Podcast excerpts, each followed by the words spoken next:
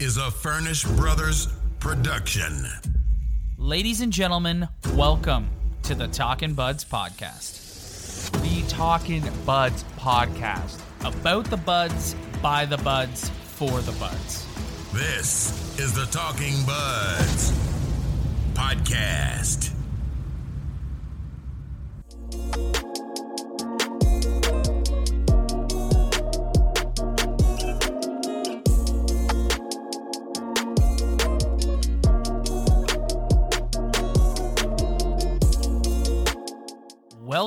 To episode 56 of the Talkin' Buds podcast, our first full length episode since everyone is staying home, social distance,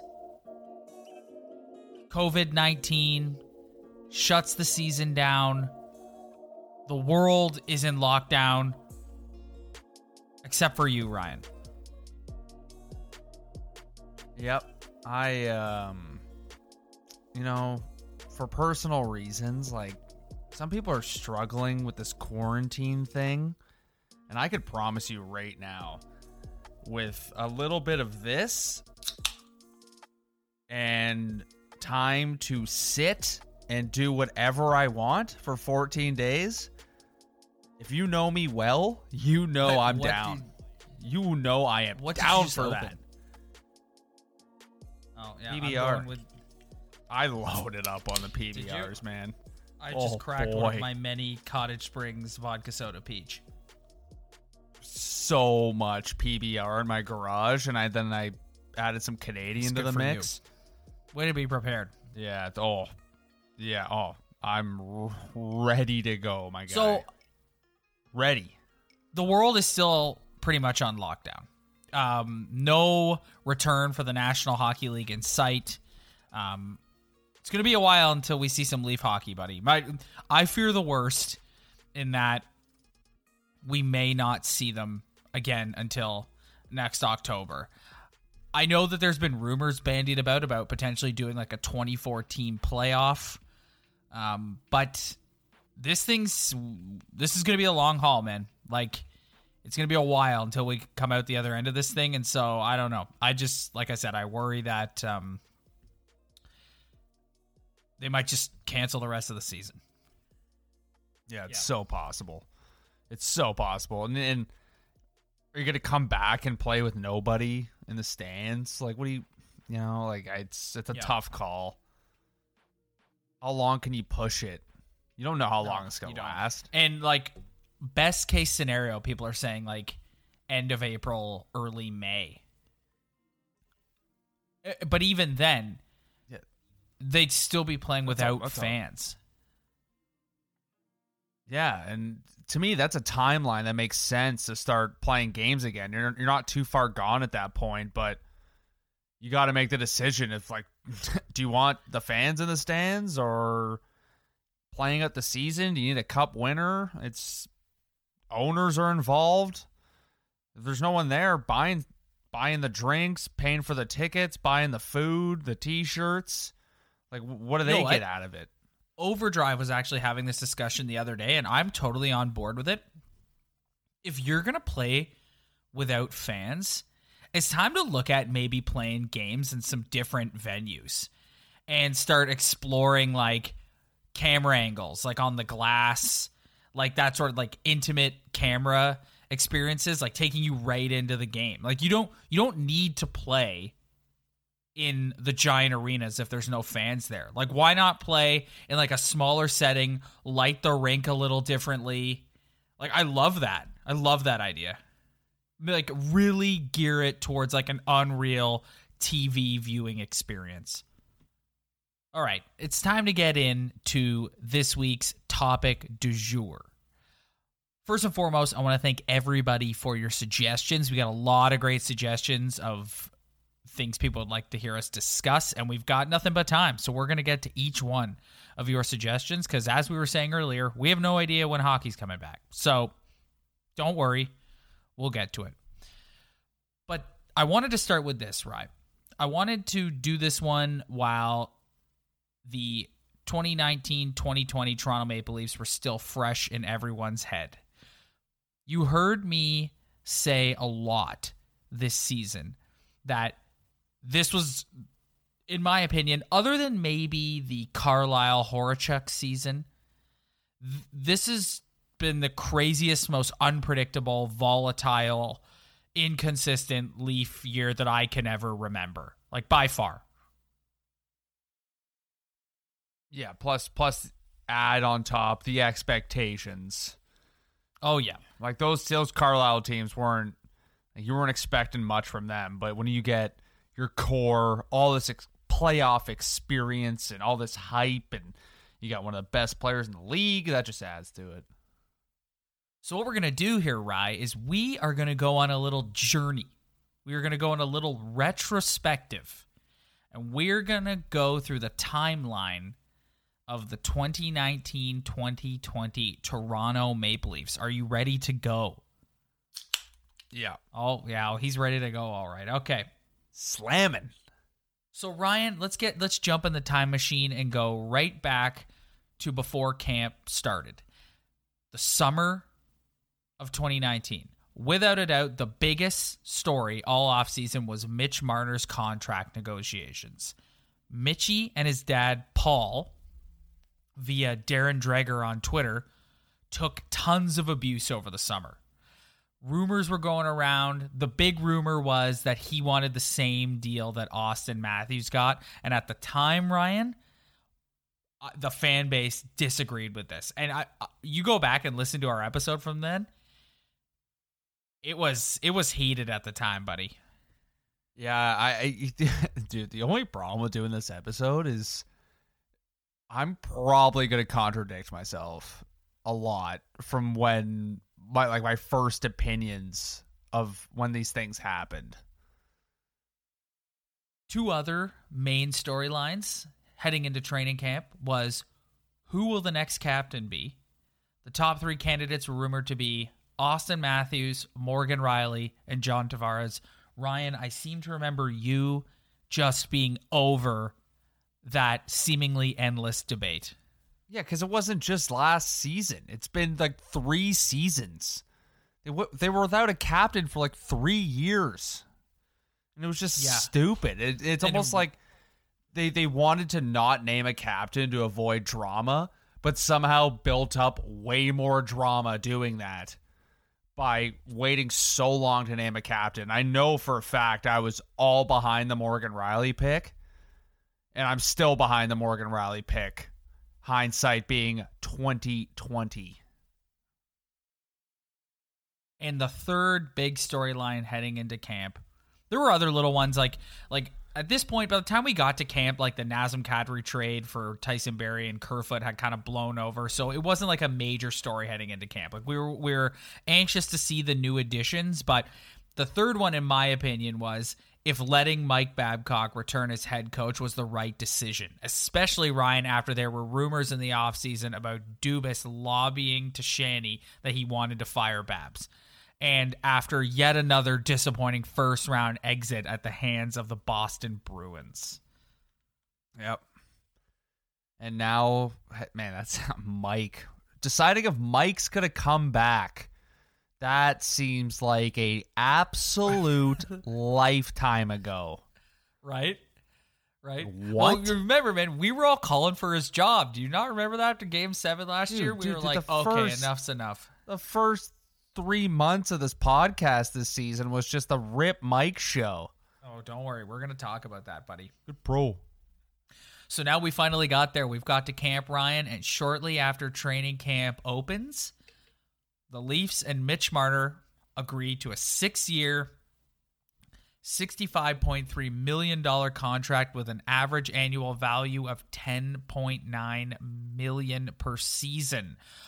A deal to this day, Ryan, I think we all feel is a little rich for Mitch. Yeah, what what's your hindsight take on this? I I think it's based on the season he's had massive massive massive overpay. And I think this deal is what has really earned Kyle Dubas's reputation of just like ridiculously overpaying players. And giving Auston Matthews five years. Yes. Like, good job, bud. Yes. A hundred percent. Killing it. Killing Yeah, it right? up there. So bud. like so like I totally get that like he had to do what he had to do. No, no, But- it's, dude, it's it. Looking back, like I'm not gonna let this time off make my mind forget about this season.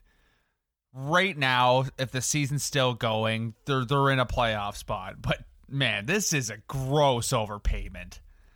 Oh, yeah, Disgusting overpayment. There's not a lot of players in this league who are worth this much on your cap and taking this much off your cap to add to your to other parts of your hockey team. It's a gross Yeah. overpayment. There's there's Like- no two ways about it.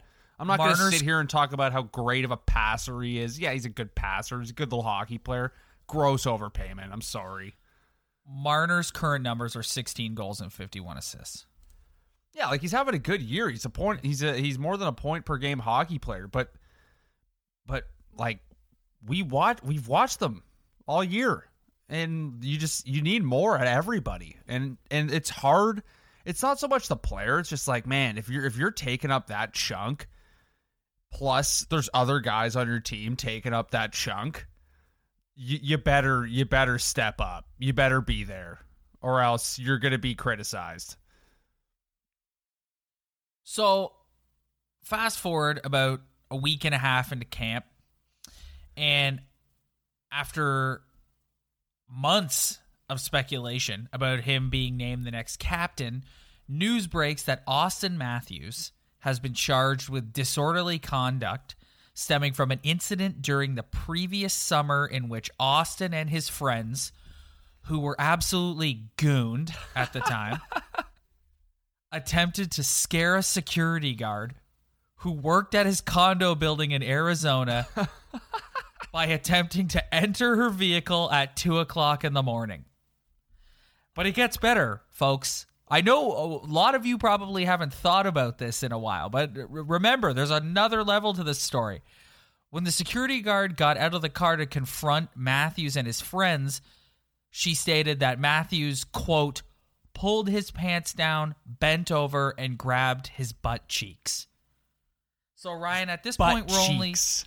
Butt cheeks. So at this point, Ryan, we're only we're only like a week and a half into camp, and you're finding out that your best player has been charged with disorderly conduct because him and his buddies sent it and then decided to mess with a female security guard in one of the dumbest decisions. One of the dumbest things I've ever seen in sports. Period, yeah. bro. Like this, Ugh. this is a story. Like, man, you got to be looking back on this when you're like 30, and must be so embarrassed. Oh, I know. I know. What a garbage story! Like, what are you doing, man? I know. Well, it's just you know what, and we talked about doing. We've talked about we've gone off about these kids and their maturity level, and it's like the kid makes so much money and he thinks he's invisible and he made a dumb decision. Yeah, he But- thinks he's the goat, and all of a sudden, you just that's so brutal. It's the worst part too because it was a woman, right? yeah, Like if you were just like playing around with a guy security guard, like it, it it's a little different. It's still not right, but th- this is not a great story to look back on if you're him in the future. Like that's the that. What are you doing, bud?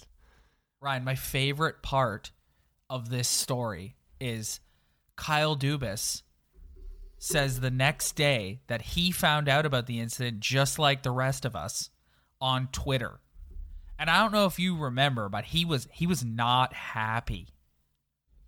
No, and nor should he. And, and if you got to be honest with any employer or whatever, your boss, it's better just to call straight up and be straight up honest with them. The, The team best way never, to go about it. the team has never come out and confirmed this, but I think we can all like uh, like assume that this effectively knocked Matthews out of the running to become the next captain. It's embarrassing. It's Yeah. an embarrassing story. And I, I, I don't want to be like just automatic judgment on Auston Matthews. Like people have made lots of dumb decisions and lo- done lots of horrible things. So I don't want to just pin him down just on this incident. But if you're just looking at the facts and what happened, it's really bad. Like, what do you like? You got to have a buddy out there with you. Like, if you're that, if you're Auston Matthews and you're making a ton of money and you're a top guy in the NHL and you got a little bit of fame, you have to have a guy on your team who's who has your back to make sure you don't do stuff like that. Yep. Like Well, always hang out with that guy. Always have that guy in your back pocket because he'll save you and Well- you'll avoid embarrassing stories like that. I was actually reading articles about this earlier today when I was prepping for the show, and one of his buddies did try and calm the security guard down. And while he was doing that, Matthews, who once again was absolutely gooned, decided to moon her. Yeah. Oh, The charges would later be dropped in November, and Matthews would issue an apology. So since then, Ryan, that nobody's really talked about this, and everyone's forgotten about it. yeah, you forget about it. But there's been a lot of athletic scandals. Like Kobe Bryant had a scandal. Rest in Yep. peace. Uh, Yep. Ray Lewis had a scandal. Yep. Like there's been a lot of scandals. And and this one in hindsight isn't as bad as some other ones, but this is a terrible story on your record. Like, oh boy. before we move on from training camp, Ryan, I'm about to blow your mind with this one. Let's not forget that Kyle Dubas brought in Michael Neuvirth on a PTO in an attempt to fix the backup goalie situation. Did you remember that that happened? Yeah, but I knew Neuvirth was a band-aid in the first place. And I I'm not gonna lie, like I I Hutch came in the year before, played five games and I can't remember which months, and he was okay. He was decent. I, I was all for Hutchie getting the, the we had spot. nowhere to go but up after Garrett Sparks. Oh, that was terrible. And and not it's not even Garrett. Like just the past history of this team's backup goaltending has always been atrocious. So uh, I, I was down for Hutchie getting the spot. And he did ultimately get the spot because Neuvirth's injury history got the better of him and he was released from his PTO. And coming out of training camp, Michael Hutchinson was your backup goalie behind Freddie. And I was on board, hundred percent. I was down. So that brings us to the first game of the season, Ryan, and at home against the Ottawa Senators. And during playoff introductions, the Leafs announced their new captain, John Tavares, a decision that was met with a mostly positive response at the time. And I think for the most part, people still are okay with JT being the captain. I never think about it, to be Yeah, honest. where, It's not where, something that where are keeps you me up at night. Well, I mean, it's not something that keeps me up at night. Like I've I've called Johnny T's leadership out multiple times, but to me, it's like having the C on your jersey isn't gonna like I don't know like it's a it's a letter sewed onto your jersey. Like Jake Yeah. Muzzin is a leader in that room. He doesn't have a letter on his jersey. He just carries himself in such a way that he's looked at as a leader. Yeah, at the end of the day, it's it, it's all meaningless. But Johnny, struggling or not, you can't question the guy's character, and you know how hard he works. So, like, it, it's a good choice. Like, I can't I can't say John Tavares not a good choice to be a captain. Just a good dude, good guy, good pro, good player. Good pro. That's the best part about reviewing the season. You can just bring Oh, that yeah. back. Oh, there's Just a old few. jokes that Oh yeah. we're just thrown to the wayside, and now they're just back. He was just not himself to start the season because Hyman was on the shelf. No, No, he was not right. yeah, good family, Anyways. good pro. Right out of the gate to start the season, the Leafs don't look right. They just shoot out in there. They're just inconsistent right off of the bat, Ryan. They pick up a few wins against the Sens and the Blue Jackets, but then suffer losses to the Blues. A 7 3 ass kicking at the hands of the Lightning, which I was in attendance for. Lovely. Then then they lose John Tavares for two weeks to a broken finger.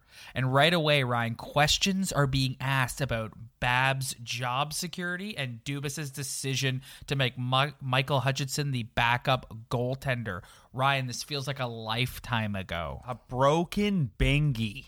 Remember that? Remember that when he was out for a couple weeks with a broken finger?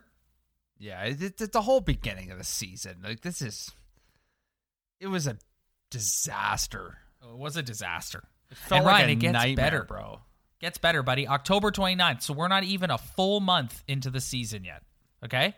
October the 29th, the Washington Capitals come to Scotiabank Arena. And what happened earlier that day, Rye?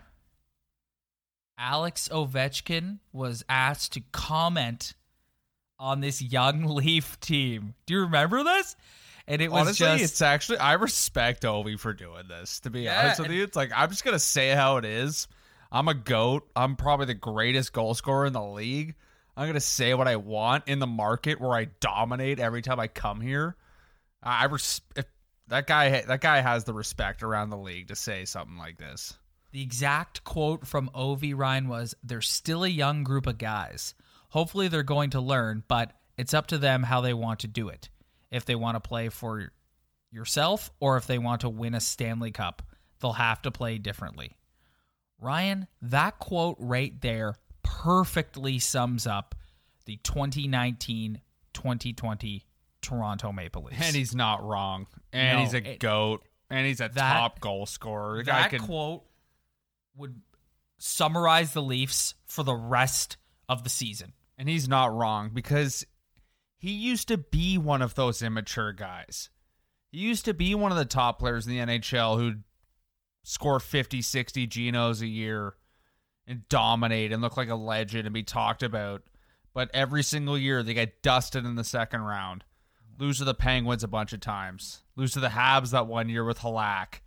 Just a bunch of disappointing playoff runs. And then one year he comes back, he's matured, he's still dominating, and he finds out that he needs to be a certain type of leader and play a certain type of way to get the job done, which is frustrating waiting for young guys who have all the talent in the world to figure that out. And if anybody could drop that quote on this hockey team, it is that guy right there. Yep, hundred percent. And there, I, I said it at the time. Check the tape. That I perfect guy to be making this comment, and he's bang on. And I still believe it to this day. And I think that that comment remains accurate 100%. for the Maple Leafs. They they they never figured it out. They still have They're games where they go still in that same range that he's talking about. Yep, hundred They percent. have not changed. Ryan, Babs would later affirm Ovi's comments, going on a classic Babcock style diatribe about team building and good pros and family men and s- steady on the rudder and whatever. And like, I'm not going to, I looked it up today. I'm not going to read you the whole thing, but I am going to read you my favorite quote from his diatribe. I I I I badly wanted to attempt that quote in that voice, and I'm so happy you did it. Because I, You wanna- I I'm just so wanna give it a afraid to? I'm so afraid to start doing it. It's gonna be so bad. I hate. I Give it a shot. I hate. You do a better Babs than me, so dude, give I it a hate shot. bad impressions. Do it. Give it a shot. You I do it better do than it. me. Yeah, do it a shot. Come on. You know, one thing is uh, it gets our attention and it hurts your feelings a little bit. Yeah, yeah. See, you're way better at it than I am. it's just like it's just one of those Babcock quotes where you're just like, "What?" Yeah, you talking about? You're off your rocker, bro. yeah, I know. You're know. st- you're a stubborn old man. Yeah, you are out to lunch. Yeah, you are just you think your way is the best way, and anyone else who thinks differently is a complete idiot. So the Toronto media now, their new favorite thing is to ask incoming superstars to give their take on the Maple Leafs. So a week later, the LA Kings come to town, and Drew Doughty is asked to give his take, and he he gives a vague quote that, in my opinion, was totally blown out of proportion. And I and I took it down here, and I'm going to read it to you. He said. You need to count on every single guy in every situation. Even though you have a score like Ovechkin or something like that, when it comes to playoff time, you expect him to play defense. You expect him to block shots. You expect him to finish hits. And then he he there's a second comment to that that's just as vague, but it was completely blown out of proportion about like he's commenting on the Maple Leafs too, which leads to something we've talked about on this pod a million times about the media and how they just take Oh. any little crumb you give them just- and, and just- blast it into the stratosphere. Yeah, just put the Mentos in the Diet Coke. That's what they do. And let that explode. And, and Drew likes to run his mouth every time he gets to a big market. And I have a lot of respect for the guy. Like a two time cup champion. He was a GOAT in the Olympics. Guy's a horse, man. Guy's a legit workhorse. And I respect him. And sometimes when he runs his mouth, I don't always agree with him. But man, when you got two rings and you're the top guy playing 30 a night, and you're making as much money as he is, and he's respected as he is around the league, you, you just added on to it. And it, it's embarrassing. Dude, it's Yeah, it is embarrassing. These guys come to the Scotiabank Arena and are interviewed by the top hockey market, and they know. They know what the media is like. They know that their opinion's going to be posted and, and people are going to talk about it, and they just take fire. And what happens? Does a Maple Leaf go out there and respond? And be like, "What? What the hell, man? Let's go, let's dance." Nope. I have No, they so don't. much respect for Matthew Tkachuk out in Calgary. If that guy heard that in Calgary, he'd be all over him, Yeah. just just all over him, pissing him off all night. And what do we do? We do- we we we're waiting for our chance on the power play to get back at them. Like that's embarrassing. Yeah. Ugh. All right, I'm gonna keep us on. I'm keeping us on the uh, the timeline here. We're riding this time machine. The Leafs continue their inconsistent ways. Michael Hutchinson is put on waivers for the first time this season, and the seat continues to get hotter and hotter for Babcock. This all comes to a head, Ryan. Saturday, November 16th, Hockey Night in Canada. Do you know the game I'm talking about? The Leafs, with Kasimir Kaskisuo in net, get their asses handed to them by the Pittsburgh Penguins. A classic quit on the coach game. We weren't together that night, Ryan, but you were you were at home watching and you were blowing up my phone that night and being like, "It's over. They've just completely given up on him." Yeah. It, it's it's weird. That's twice they've played the Penguins this year. I, I'm sure we'll get to that later, but the first time, oh. it, oh, got it was so obvious, man. It was Yep. so obvious what was going on. Yeah, we so got on here every episode. We ripped them. Yep. We ripped Yeah, them. Yeah, we ripped them for being stubborn, ripped them for rolling four lines, ripped them for not changing line combinations, like And oh, being oh, yeah. a bit of a dick. Yeah. Oh yeah, a bit. Like he, he the guy's a bit of a dick. Like I, you oh, know, like he may be a great coach, well respected, but at the end of the days, that's what he is. Well, Ryan, four days later, after yet another loss in Vegas with a record of 9, 10, and 4, they finally pulled the trigger and announced that they had relieved Mike Babcock of his duties and had promoted Marlies head coach Sheldon Keefe to the big club as the new HC. That was a move that had been rumored for a really long time because Keefe and Dubas have been together forever. In cahoots. Where were you, Ryan, when you got the news that the Leafs had fired Mike Babcock? Where was I? Probably my work truck, to be honest with you. You were at work. I was leaving work with you a probably, buddy of mine. You probably let me know. yeah, I was probably leaving sent me work the with a buddy of mine who who um is also like a fellow diehard Leaf fan, and we were just like blown away that they actually did it, and we were so excited that we went and got a beer and wings and talked about Babs getting fired, and then I came home and did a podcast with you. It's pretty pretty good story. man it's just so crazy that like that feels like forever ago And and we could do a whole separate episode on Mike Babcock's journey with the Maple Leafs. that there now there's an idea Yeah, like that that that's I could get into that for 45 minutes easily. yeah for sure But the writing was on the wall. We all knew. And it sucked because when he got hired, we were all so excited. And you thought this was the guy who's coming here to to turn things around. And he did in a lot of ways. He might be a, a, a you know what sometimes, but he did change the culture around this hockey he came team. in and he and he was right at the right time. In all my years of following Toronto sports, Ryan, I never remember the shine coming off somebody like it did him. Like you're right. Like he came in. Like I remember, fo- like refreshing Twitter uh, to check on the MLSE E plane when they hired him and being like just like over the moon when they hired him. And then by the time, for me, I really started to turn on him. Um, during the first Boston series. That's when I was like, okay, enough's enough with you and your insistence on rolling four lines and never changing anything and your condescending comments. Like, I just, that's when I was really like, all right, like, we need to start looking at getting a more open minded guy in here. And then there were the rumors forever that the players hated him. And like he went and visited Matthews in the off season, and it was just it was it it just didn't work. He couldn't he couldn't work with the young kids. He just couldn't do it. Yeah, it's painfully obvious, and like it was a man. I still remember him getting hired like it was yesterday. Yeah. Just Oh, so pumped. Just be like, Yep. this is the guy, and he, dude, no doubt, he's changed. He changed the culture here into more of a winning culture. I know it's not cup contending, but as soon as they got somewhat legit, they were in the playoffs every single year, and you expected them to be there, Yep. and that's what he brought.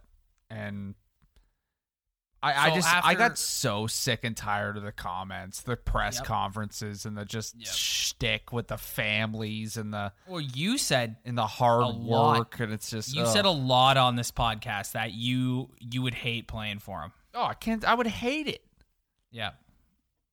I don't. I don't. So- I don't like the the type where it's like, oh, I love him because he's such. He's so hard on us. I, I some guys don't work under that system. Hmm. Agreed. So after they canned him, Ryan, like I said earlier, news started to come out about how the players couldn't stand him and some of his coaching methods. The biggest story after he was fired was that it was reported that during the 2016-2017 season he asked a rookie player who was later confirmed to be Mitch Marner to rank his teammates based on work ethic and he took a ton of heat from this in the media. And Ryan, he hasn't been heard from since. He like that dude that is heat. th- yeah, that That's dude is garbage move. that dude is laying low and is still laying low. And he may come up again in the offseason when some coaches get fired, but he when was the last time you heard the name Mike Babcock in the news? Since then, you haven't heard anything about him since. Yeah, and then you had other players, and that just started a whole whole shtick that costed a bunch of coaches their jobs and other people their jobs. And at the end of the day, it's a garbage move. I would never do that to a player. Yeah. Never in a million he years deserved if I was a coach. he deserved the heat that he took. That's yeah, that's sure. a garbage move. You don't do stuff like that, man. Like that that try to out your own teammates. It's like you're not the cool guy if you're the coach. Like, come on. That's terrible. I didn't like that at all. That that that got under my skin. Yep, it got under a lot of people's skin, buddy, but it didn't matter anymore, Ryan, because we were in the Sheldon Keefe era now. And his debut as head coach came on November 21st in Arizona, a game in which a rejuvenated looking Leaf team won 3 1. And they would go on to win four of their next five under Sheldon Keefe. And remember, Tyson Barrie got a goal and it was fixed. Tyson Barrie was Cloud fixed. nine, baby. Yeah, Tyson Barrie was fixed. We're back. We are back. New coach loves to do the cool things, work on the skills and the drills and the 50 the puck music challenge and the music and the Oh, yeah. between the legs, behind the back, sauce to your buddy across the ice, top Has- ched. has no problem just throwing his six defensemen in a blender all Oh, yeah. game long. Yeah, he Yeah. he does Just those makes the fourth backhand like line- no one I've ever seen in my life. makes the It was four, basically Freddie the come in and do the opposite of Mike Babcock. Oh yeah, Freddie the goat went from playing 14 minutes a night to four. Yeah, Just treating his fourth line like a fourth line. Yeah, that that was that was the whole thing. It's like basically come in, just do what Babcock did, do the opposite. And there was also a difference. I wanted I wanted uh, you to speak to this one. There was also a difference in the way the team played. Like when Keefe came in, there's emphasis on puck possession. Don't turn the puck over. Pierre Engvall curl back into your own end. Like and the Babcock stretch pass, which drove you crazy, Yeah, the was stretch totally removed from the repertoire. sucks, But I'm gonna be hundred percent honest. The the whole possession, pass it back, D to D to D to D to D to D to giveaway is isn't working for me either. like that, th- it's it's not a great strategy. Yeah, they need to come up with some sort of hybrid where Yeah, sometimes it's called you it's called to, dump like, the puck in and work hard to get the puck. That that's what it's have- called. Ryan. They, they, the only guy who's willing to go do that is Number Zach eleven. Hyman. Yeah, Sticks. He's the, he's the only one. Yeah. Like like you're gonna you're gonna dump it in and and Mitch Mitch Marner's gonna go get it. Kasperi Cap. Well, hey, listen, I take that back. Cap's been playing with an edge. Yeah, yeah, he he does throw games. the body a little so bit. I take that. I take that back. Kasperi Kapanen. It's- Mango's gonna go get it. yeah, dude. No- Like not, if- not to get too sidetracked here, we'll get back to the timeline in a minute, but can we all agree that we've probably seen Mango play his last game as a Leaf? like, decided to big deal. Yeah, yeah, just uh, well, he not really a big deal. He's not an affordable contract, but talk about a guy who was just so hyped by so many people and just like, I, I didn't even notice he was gone. I know he was gone Yeah. for so long. Yeah, But then Like, Engvall was dominating, and all these Yeah. other guys stepping up when Keefe came in. like Engvall is better than Mango. Yeah. See a Mango. I, I just, dude, I gotta be honest. I can't stand this whole possession thing. If you want possession of the puck, when you lose it, you work twice as hard to get it back. That's how you win in this league, and that's how you get possession. Not not curling back in your own zone and making seventy five D to D passes before you I'm either get in the zone or give it away. I'm gonna start. I'm gonna start saying that we're gonna add a sound effect to this show every single time that you say something that's gonna piss the analytics community off. I bring it on. And I would just, I would hit that sound effect right now because they, they, there are some people who believe in analytics that are cursing your name right now after Cool. go, wow. Explain to me why the Leafs are so good this year. Explain to me why the Leafs are a cup contender. Please. Please sit down in front of me. I don't care. Ryan, their expected goals are through the roof. That's my favorite one. Expected goals. It's like so goals that they might score. I don't understand. Like baseball, I totally get it. There's a pitcher, there's a batter, there's a couple pitches the guy can throw, and he usually throws them in this zone. So the percentage of him throwing it on the outside corner with a slider is higher in an 0-2 count. Blah blah blah blah blah. And hockey, there's ten guys on the ice skating around at hundred miles an hour with chasing after a little puck that is not controlled by anybody and it's just rampant in a small area. If you are trying to dissect this sport analytically, you're wasting your time. It's it it, Yeah. it I'm on the Brian Burke train. I'm on the old school guy train. Like, come on. Expected go. goals. What are we doing? Oh. All right, back in the time machine. So after the coaching change, Ryan, the Leafs would go on their longest run of sustained success all season, going 15 4 and 1 under Keefe and making him the first Leafs coach to ever win 15 of his first 20 games, Ryan. Do you remember that run? It was around Christmas time. Yeah, and it was they were back. Yeah, they were back. And they were they were like, "Here we go." They're back. They're They're they're, Yep. back to a playoff team. They're back in contention. Yep. They they figured it out. The power play is rolling. The top guys are being thrown into a blender on different lines, being successful. Nylanders with Tavares, they're dominating.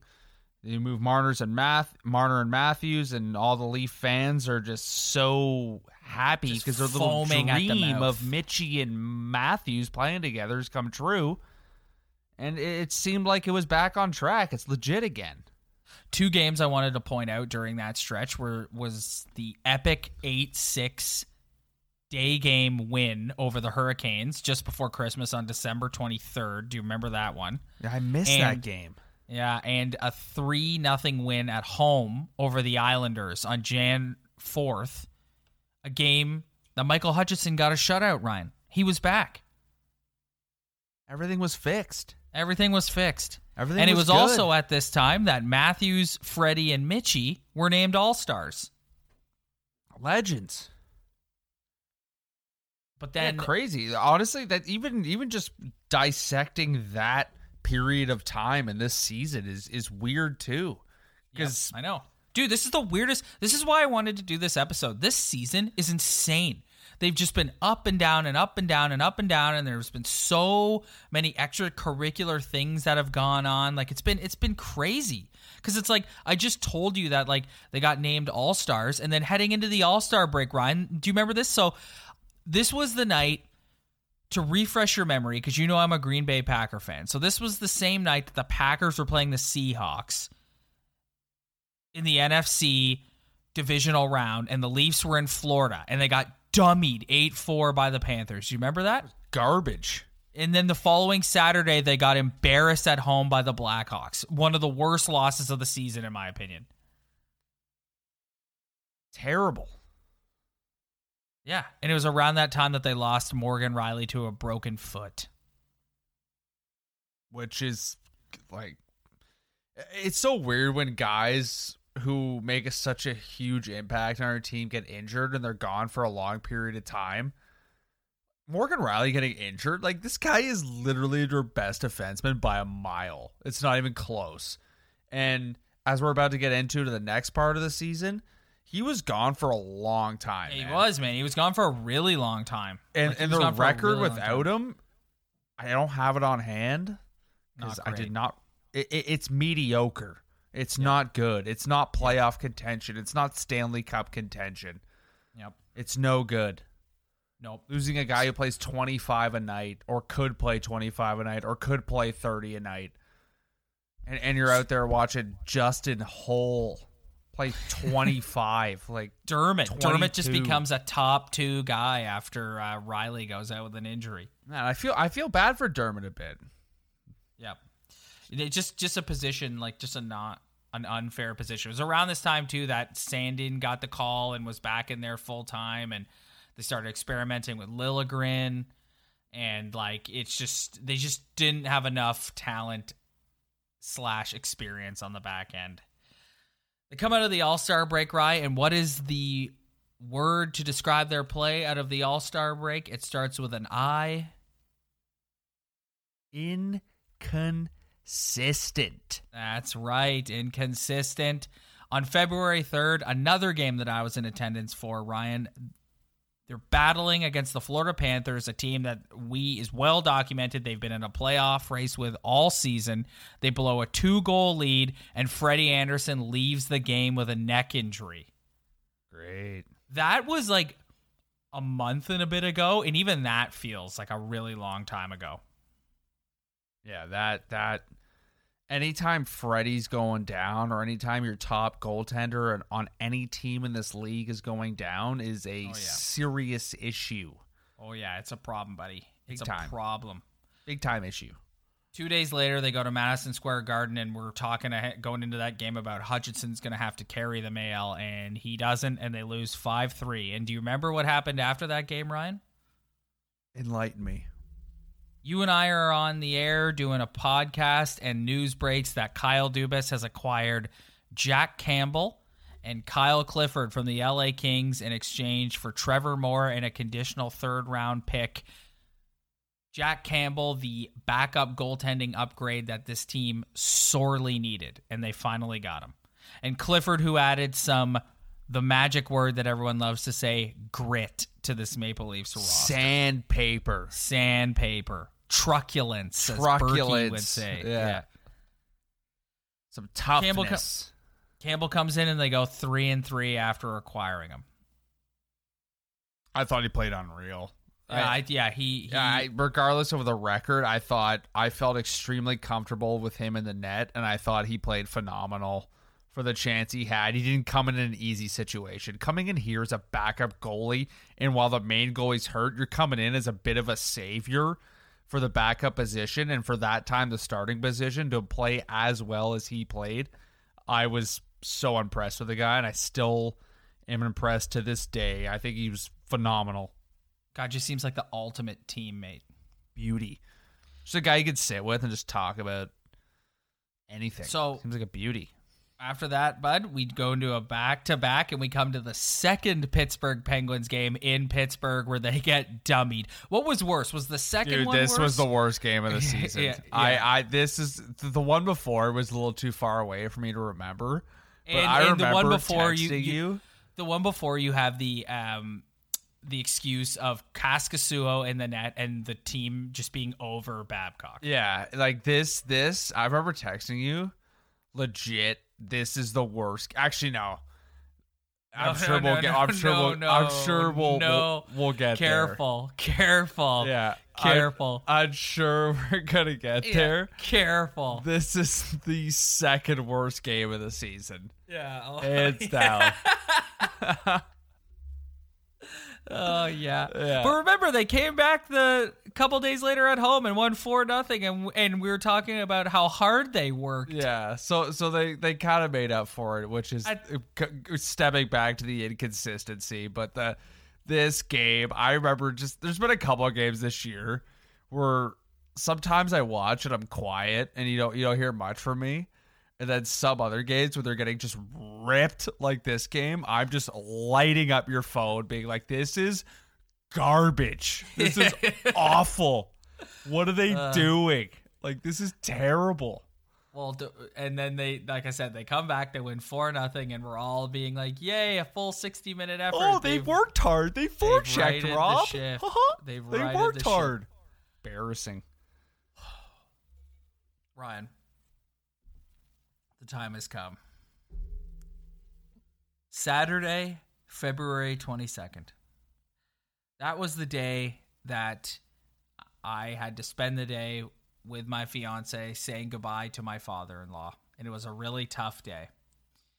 And I was like, you know what?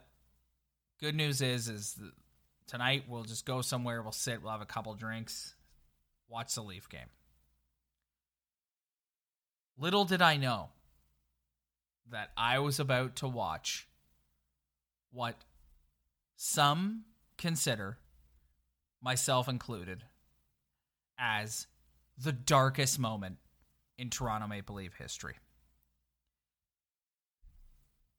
Emergency backup goalie, 42 year old Zamboni driver, David Ayres, comes in for the Carolina Hurricanes who completely outworked the Leafs en route to a 6 3 victory on Hockey Night in Canada. And Ryan, we, you know what? When we first did a podcast after this happened, because we, we do one a week, right? So we don't like by the time we got on and did the show this this had passed a couple of days. So we didn't actually like go into this because we'd just been beaten down by it just like everyone else. This in my opinion was the lowest i've ever felt as a maple leaf fan in all my years watching. Dude, this was the worst game in the history of the franchise. Like this, I I can never remember. Like, let me re- let me say that again. I can never forget the how I felt watching that. They were awful. yeah awful. Like beyond awful. No effort, no legs, no jam, no hard work at all. Just terrible. This guy comes in and I'm just watching the game being like, I can't believe that Jim Hughson and Craig Simpson are going to have to analyze this guy's goaltending play. and as the couple of the goals they scored I know, and you're just like- yeah, and you're Yeah. worried. You're like, I feel awful for this guy. The Hurricanes are working so hard. They've played so well. They deserve to be ahead. He comes in. He kept he he lets in a couple cheap goals off the bat, and I just I'm like, ah, that's I almost I'm almost feeling awful for him. Like I don't want it to happen like this. But then, then the third period starts, and within five minutes. I my mind completely changed. I'm like, I cannot believe the Leafs are putting in this effort against this guy. They didn't sniff the net for a period. And I almost became a Carolina Hurricanes fan that night because a team that can work that hard under circumstances like that is a team that you want to cheer for and a team that you respect. That was easily the worst game in Toronto Maple Leaf history of all time. Hands down, no doubt about it. Yeah. Garbage. And I don't want to be totally negative on this episode, but anybody who remembers this, and it was nice Oh. that this guy got his 15 minutes and it was a good story and they were kind of they were kind of in a bad situation. If if they went out and dominated, it's like okay, well they have their their their goalie who drives the Zamboni who let in all the goals. And if they lose, then they're awful, they're brutal, and they can't beat a Zamboni driver. So they were kind of in a in a in a bad place. But if you really remember watching that game, the effort level was was like they might as well just not have gone out for the third period. They might as well just stayed in the room. I have written here in my notes this caused Leaf Nation to hit their lowest low I've ever seen. That was ugly, day- man. Yep.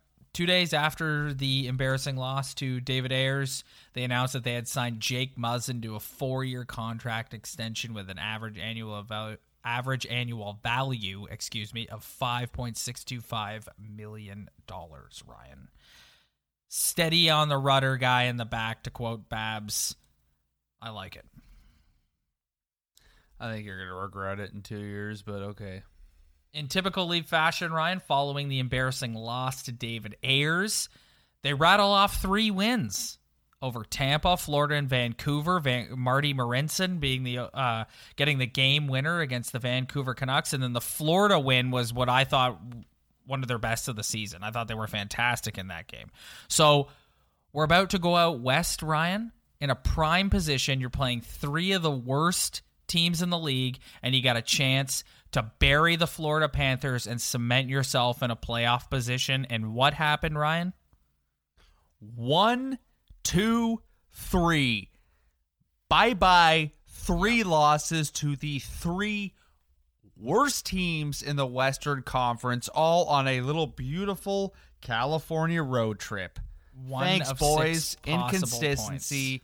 Slam dunk again. Yep. One of six possible points.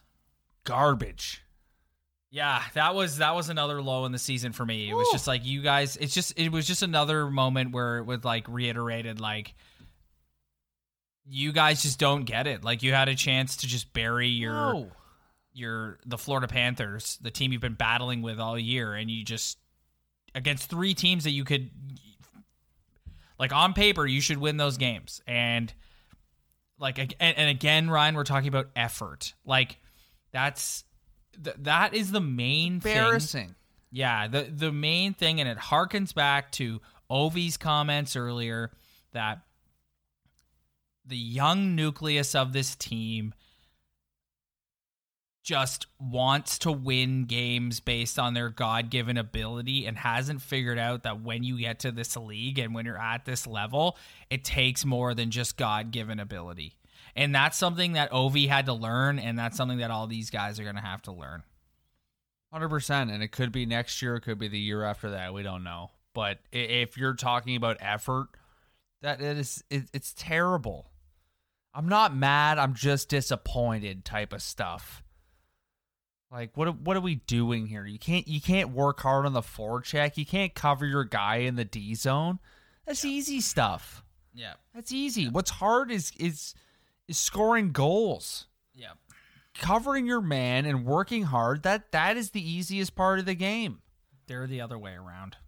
and and it's i don't get it So they return from the road trip, reactivate Morgan Rielly, who, as you said earlier, was out for a really long time, pick up a 2 1 win over the Lightning, which we talked about two episodes ago now. They're all set to face the Predators and then the Bruins on Hockey Night in Canada, Ryan, and then that's when it happened, buddy. The NHL, along with the NBA and Major League Baseball, all put their seasons on hold due to the COVID 19 pandemic. And here here we are. So think about that. Think about everything we just talked about. Think about the um, the roller coaster ride of things that went on this season, from the Marner contract negotiations to the Matthews being charged to starting the season and not meeting expectations, and everyone's all over Babcock, and all the drama about Hutchinson to firing Babcock to bringing in Keefe to going on a nice little run to coming back down to earth and being the inconsistent team they've been since the get go to making the deal with LA to bring in Jack Campbell and continue to be inconsistent and battle with Florida all season long. And then it's just like, boom, done. Season stopped. Yeah. So and weird, here we are, right? Isn't it like what what a journey Yeah. these last few months have been? I know. and We just we just went through a lot of stuff, man, and it feels like we could have gone for five hours if we really got in depth. Yeah, like we got to condense this puppy down. 'cause Yeah, like, people don't- like people it, don't- it almost seemed like too fast, but we're we're hitting like an hour here, and it's it's it seems like it was fast, and a lot of stuff happened. It's just it's just see you later. It's gone. I know, It- and it's, it's weird. and like we are talking about earlier, it's like we don't know if they're gonna come back, man. Like we just, it's, it'll be a shame, dude. Because like you look at like, you look at Matthews' numbers right now, man. Like forty-seven goals, thirty-three assists. Like the dude's three away from fifty, and it's like that'll suck. That'll suck if he can't get fifty. What is your Before I say this, I just want to I feel like I've been too much on the negative train and it's been hard because it, if you're as inconsistent as this team has been all year, it's hard to stay on the positive train and and year after year after year after year of being a fan of this hockey team, they just beat you down, man. They beat you down, and I, I feel like I've been negative this episode, so I want to switch it over and ask you right now what is your top three positive stories of this season? Uh, well, first and foremost, Matthews' numbers. Um, we've gotten on Matthews for how he plays from a shift to shift basis, but his numbers are there, and he's he has the numbers to back up the fact that he's an elite player in this league, and so there's that. Um, the second one for me is William Nylander. I think that William Nylander has had a much much better season, and I think he's someone who's really flourished under Sheldon Keefe. Like he's sitting at 31 goals, 28 assists right now, and it's like I think he's been he's been great. And to me, we talked about this two episodes ago, or maybe three episodes ago. I can't remember. They all blend together. But about we know that this team's the after the season they've had and the way they play, you're not going to be able to compete with the Bostons and the Washingtons and the Pittsburghs and the St. Louis's of the world unless you make a dramatic change to the DNA of the team. And I said it and I stand by it that you're going to have to remove a key piece. And trading away a Kapanen or a Mango is not going to do anything. Like, no offense to those guys. So, Mitch Marner is my pick to be the one that you trade for a Oh, multitude boy. of reasons. Here you go, right And here. Look part at this of that- take. Part of that is because I think uh, not the whole reason, but part of the reason is because I think William Nylander has proved this year that under the right coach in the right system, he can be the player we all thought he was going to be. And it's 6.9 million. That's not an overpay. So, I said it before and I and I'll say it again. If you're going to change the DNA of this team, my pick is Mitch Marner, the one you move. Number 3 for me, what's number three? See how hard it is to find positive. Uh, they've been an exciting team. It's been an interesting year. It hasn't been a year where you've been like, just like the last couple years, and you could argue maybe it's better, but like the last couple years, they were in a playoff spot by this time, so you just kind of coasted into the postseason, and these games have mattered, and that's been exciting. And I would also say that like, um, bringing in Jack Campbell, making the deal to bring in Jack Campbell and Kyle Clifford. Those were two additions, and the Kyle Clifford one to me specifically because that was Dubas finally signaling that like, okay, there's an element here that my team's missing, and so I'm going to add this player to try and inject some toughness into this team. So your turn. What are your top three positive storylines of the season? All right, number one, and you might want to open your ears for this and really pay attention. Okay. And everybody else who listens to this podcast needs to stop what they're doing right now Okay. and pay attention to what I'm saying. This is big. It's a big one. Okay. Okay. Number one, William Nylander's season. Oh my god. Yeah, Ladies and gentlemen, you I'm heard it here first. Yep, you're there. I'm there. I- Yep. If you really look back on this season, the biggest positive is how that guy's played since Sheldon Keefe took over. Like just night and day, bro. Like he was garbage last year, man. And the and the whole contract thing, I'm over it. But he was terrible. And then the the years before that, he's just he was pretty good. He was okay. But this year he's just blowing it out of the water. He's looked completely different. He's dangerous. He he's possessing the puck more. He's not going so much Kessel at the hash mark, turning back, making a lame pass in the O zone. So he is my number one story. Number two, Auston Matthews production. He- He's not McDavid. He's not some other players in the league who bring you other levels of their game in the D zone. But when it comes to just at the end of the day, the hardest thing to do in this league is to score individual goals. And the guy's killing it, man. Like just having a top year plus him not getting injured is another thing for me. Like that that that's big. Yeah, I, I know the is big. season stopped, but up to that point, he did he wasn't injured. Took some hits. His shoulder didn't didn't break on him or hurt him.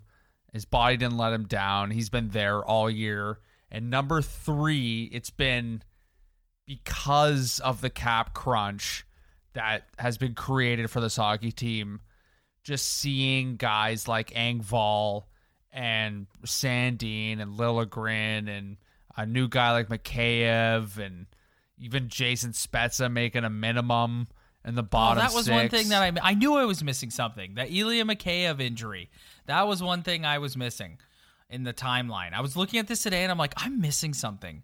The Ilya Mikheyev injury. Oh, there's a lot of stuff that's happened this season. Yeah, And we yeah. only got so much time to fill in an episode. The soup man. Yeah. You love him. Yeah, he's a beauty. I know. I'm Yeah, sad he, you love he, him. he has, hasn't had the chance to get back, but that that's. I, I like in a cap crunch. Like obviously, I'd like for uh, for them to be still stacked and and have a ton of talent and a bunch of veterans who are on good deals, or and have a bunch of young guys who are still on entry level, but. There's nothing like a cap crunch to really see what you have in your organization and in your farm system and that that's something I've enjoyed personally this year, seeing all those guys get their shots, see where they're at. It's almost unfair that they're put in that position, but when you're in a cap crunch, you got to do what you got to do. So that's my number three. I would I would agree on the third one. I you're, you're absolutely right. Like I've enjoyed watching some of these new young.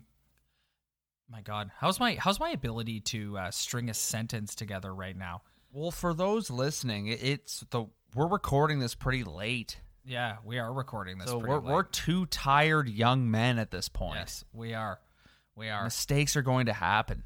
What I was trying to say there was watching these young rookies come into the lineup and produce and play well has been very very exciting to watch and it's you feel good about the future with those guys Yeah, and it, it makes you realize you can grab guys in any round or from free agency or from international signings and you can plug in holes for for cheap deals. How'd you like to be Morgan potentially have- Rielly? Have a chance.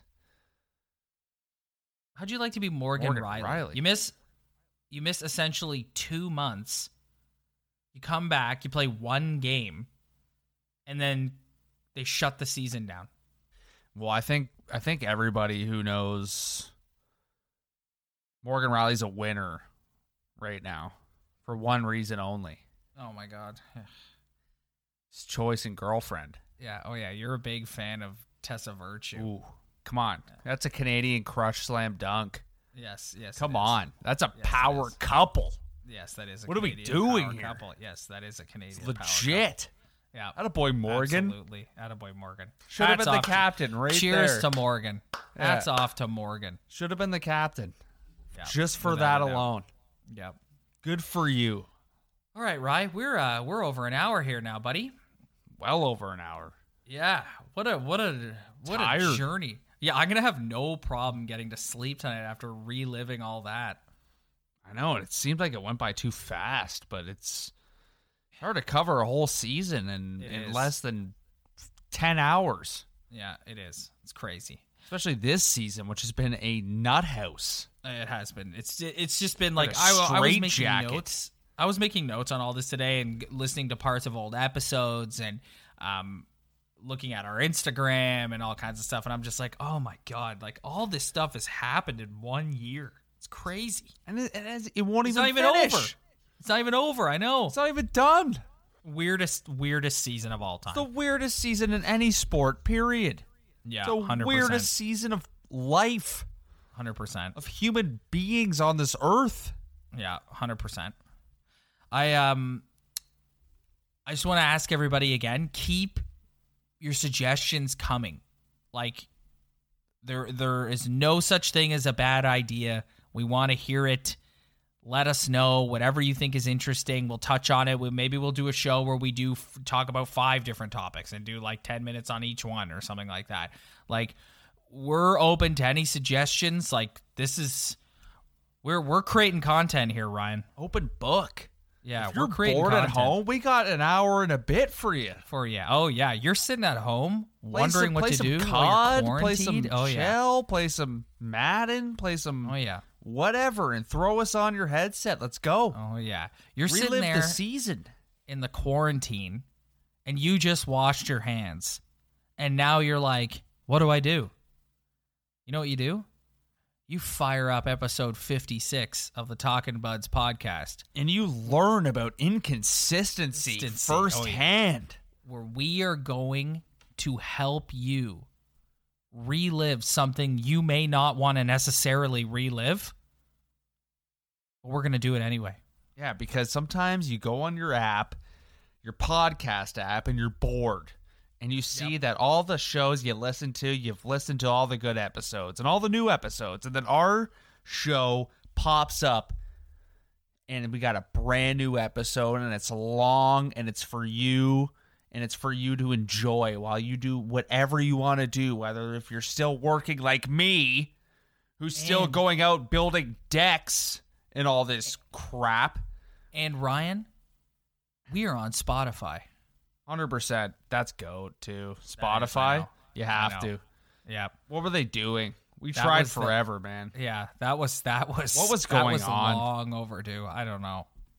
Just, I don't know. just it, just cutting off half the audience with that. you and I, yeah, you and I just sitting here putting out shows like a couple of idiots, not putting it on Spotify. yeah, because Spotify doesn't do well at all. Nobody has Spotify. No, no Nobody just, just, exclusively uses Spotify, eh? we're just like Dummies. Hey, you know this massive platform where people like to get all their content.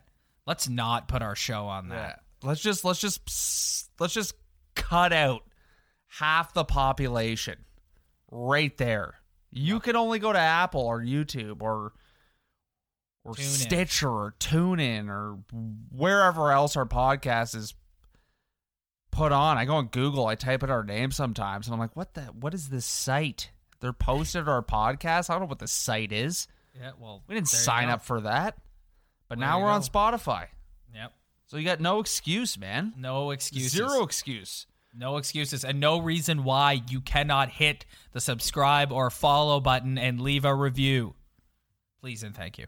Yeah, that that'd be that'd be pretty unreal. And all all my buddies who've left a review, and all your Oh, yeah. buddies, and all you. the legends. listeners that Each we haven't met before, but we appreciate so much that you hit that.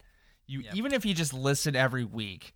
We Yep. die for the review. We need the Yep. five star review. We need the comment. But Yep. honestly, if you just listen every single week and enjoy this podcast, that is enough for me. Legends. All of you. All right, buddy. I think we've uh, overstayed our welcome for this week. So we're going to sign off and we'll be back next week with a brand new Maple Leaf related topic for you. Thank you, everyone, for going on this time machine journey with us. We will see you next week. Do, Did, Will, the Story of People podcast is now available on the Crier Media Network. The first five episodes are here and feature some incredible guests that fit into one or all three of those categories. Ready? Tara Sloan from the San Jose Sharks Undercurrent podcast at NBC Sports. Marianne Iverson from Iverson Voice and the Let's Take This Outside podcast to talk about the world of outdoors as well as voiceover land. Ariana Hunsicker, future Canadian Paralympic swimmer, already winning tons of awards for this country. Scott McGregor from the Hot Wallet podcast to dumb down the world of crypto, Bitcoin, and NFTs so you don't have to. And Jackie Holowati from Climate Pledge Arena in Seattle, Washington, the first net zero carbon certified arena on the planet. Wherever you get your pods, wherever you watch your pods, and on the Crier Media Network.